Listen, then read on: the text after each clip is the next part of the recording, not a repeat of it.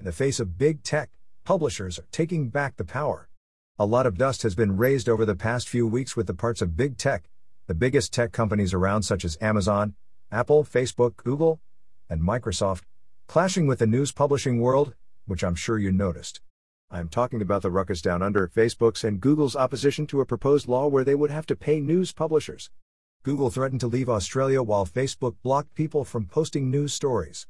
This is a massive story that could radically change the face of the news landscape. Most notably, it could slow down, or hopefully, stop the decline of journalism and the digital publishing business model. As such, publishers could come out as the biggest winner in this tug of war. Could, it's not a certainty. An overview of the problem. Along with Twitter, Facebook, and Google are the platforms that are bona fide dominating the content distribution online, not to mention discourse in general.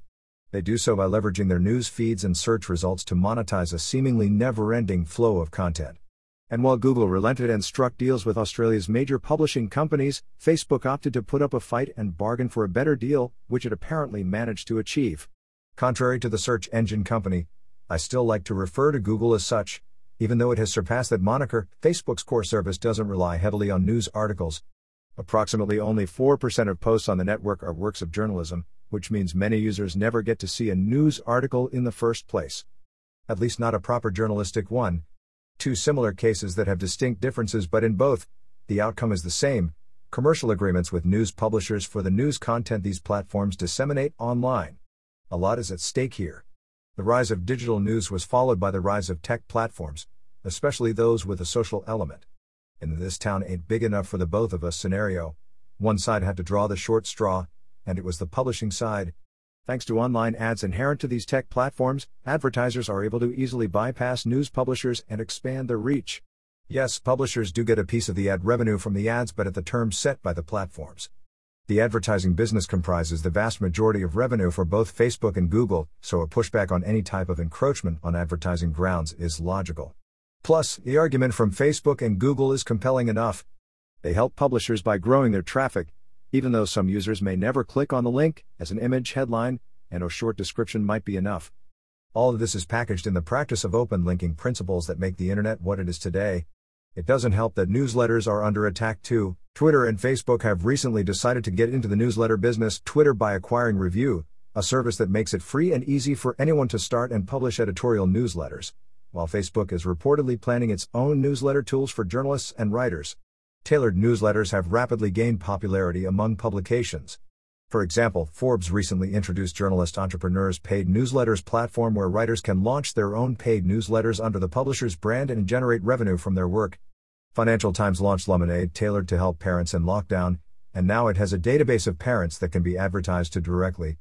Some high profile journalists are contributing too to this expansion. They have switched to the independent business model as the lure of complete editorial control and the ability to profit directly from the subscription revenue grew stronger. Substack has been a big success in this respect, raking in more than 250,000 paying subscribers through its newsletter centric business model. By offering newsletter tools themselves, Facebook, Twitter, and alike are clearly trying to cash in on this trend and pull the flow of information back onto their own platforms. There, they can feed users a constant stream of content the way they want to. So, on one side, we have publishers and independent journalists driving the growth of newsletters and trying to survive amid declining ad revenue. On the other is big tech who, by muscling into this area, could restore the model that newsletter creators have been hoping to escape. As a result, publishers, journalists, and their audiences will mostly be worse off as they go back to non curated content that isn't as personalized as tailored newsletters are. Reining in the big techs hold over the news industry. Publishers depend more on these platforms than platforms do on publishers. It's a subtle but firm grip on the news industry that has been a powerless observer of this power imbalance for too long. Obviously, the Australian government has had enough. Having Rupert Murdoch on your side certainly helps, and could be the catalyst for other governments and countries to follow suit due to the more restrictive regulation than in the EU, for instance. In this particular case, large tech platforms are required to engage in a form of arbitration with news publishers to come to an agreement on payment for news. The method demands that the two sides who can't reach a deal each present a final offer which will be picked by the arbitrator. The regulation is envisioned to level the playing field and reduce the disparity between the tech giants and publishers. If this ends happening worldwide, it will likely be a slow and an uneven process as copyright laws differ by country. Copyright is central here, especially in the US, where news headlines and Google snippets are usually considered fair use of that content under copyright law. This means that a company that displays that content isn't obligated to pay or even negotiate a license fee from the copyright holder. As you might have suspected, determining what counts as fair use is fairly complicated and a gray area that Facebook and Google very much like to explore. In Facebook's case, all of this is happening while freely monetizing the engagement generated by a certain news post via its own ads. In a first for Europe, Google agreed to pay a few news publishers in France for content online and made a similar agreement with Reuters. So, the growing pressure from publishers and governments worldwide has resulted in regulation targeting big tech to pay for news. One likely reason why this hasn't happened yet in the US is perhaps that Facebook and Google have far more power and influence than down under. I'm guessing it will be a fierce lobbying battle between the two camps, but that's a story for some other time and place. A more balanced playing field. What's important here is the transfer of power to publishers that isn't stopping anytime soon. This is a subject I previously only touched upon in the context of fake news and social media. In that regard, the publishing industry has been on an upward trajectory, by tidying the editorial content with fact checking and improved quality standards, as well as enhancing the way users interact with the site when they consume information, news publishers, in particular, regain trust and reinforce their value, while social media remains a jungle almost untouched. Having a framework for commercial deals with tech platforms for the value obtained from showing news content is additional fuel for reaching new heights. This isn't happening out of the blue, though. Google and Facebook in Australia are just the latest examples of companies accepting the broader idea of paying for news content. Apple is already doing so with publishers who participate in its Apple News Plus service.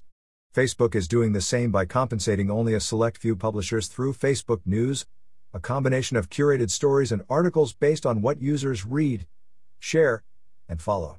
Let's not forget Google's News Showcase, a new product through which the company will pay $1 billion to publishers globally for their news over the next three years.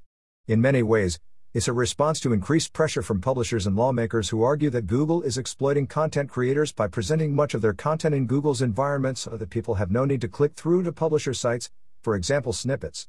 A great example is Wikipedia, which has been losing huge amounts of traffic since 2015 when Google introduced knowledge graphs and direct answers in its search results. This change took away the need to visit a specific site or link to see the desired results, so search queries effectively end with zero click results. With these recent Aussie driven moves, virtually every country in the world is now invited to pursue a similar protection racket, as someone on The Verge so eloquently put it. There are already moves in the EU and Canada to enforce measures similar to those of the Australian government, as for freely sharing links on platforms, the tenet of the open web, that will have to take a few punches for the larger good. Is there a catch? Not per se, but things aren't so rosy across the entire spectrum.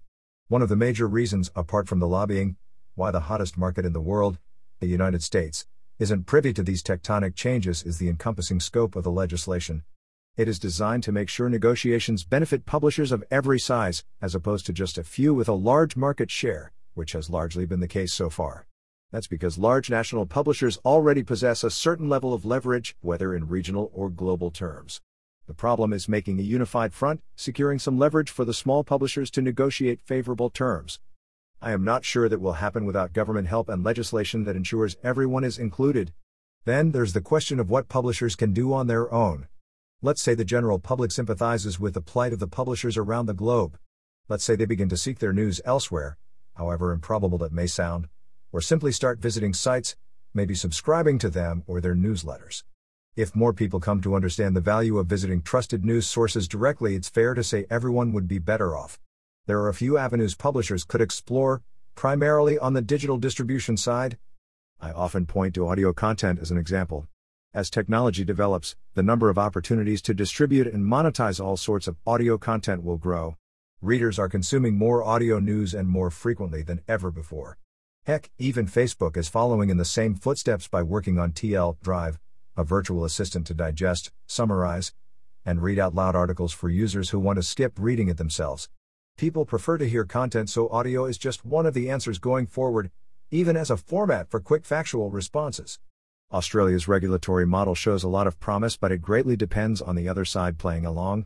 As is already established, publishers are the more dependent party in this situation, Facebook has shown that companies can walk away from the news business if they are pushed to the limit. Publishers now have better cards to play with, but they are by no means the winning ones. Final thoughts Despite all the shows of strength by the leading tech media companies, the atmosphere seems to be more conducive for formal and informal arrangements for monetizing the news flow. Australia's legislation is a clear, albeit aggressive attempt at regional regulation that has the potential to drive global change for how big tech platforms continue to operate.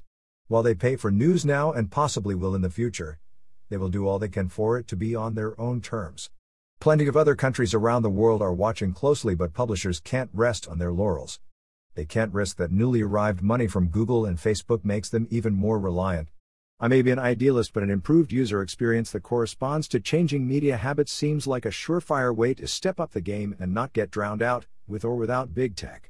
Make sure you're following me on Twitter for ongoing updates, tips, and industry takeaways.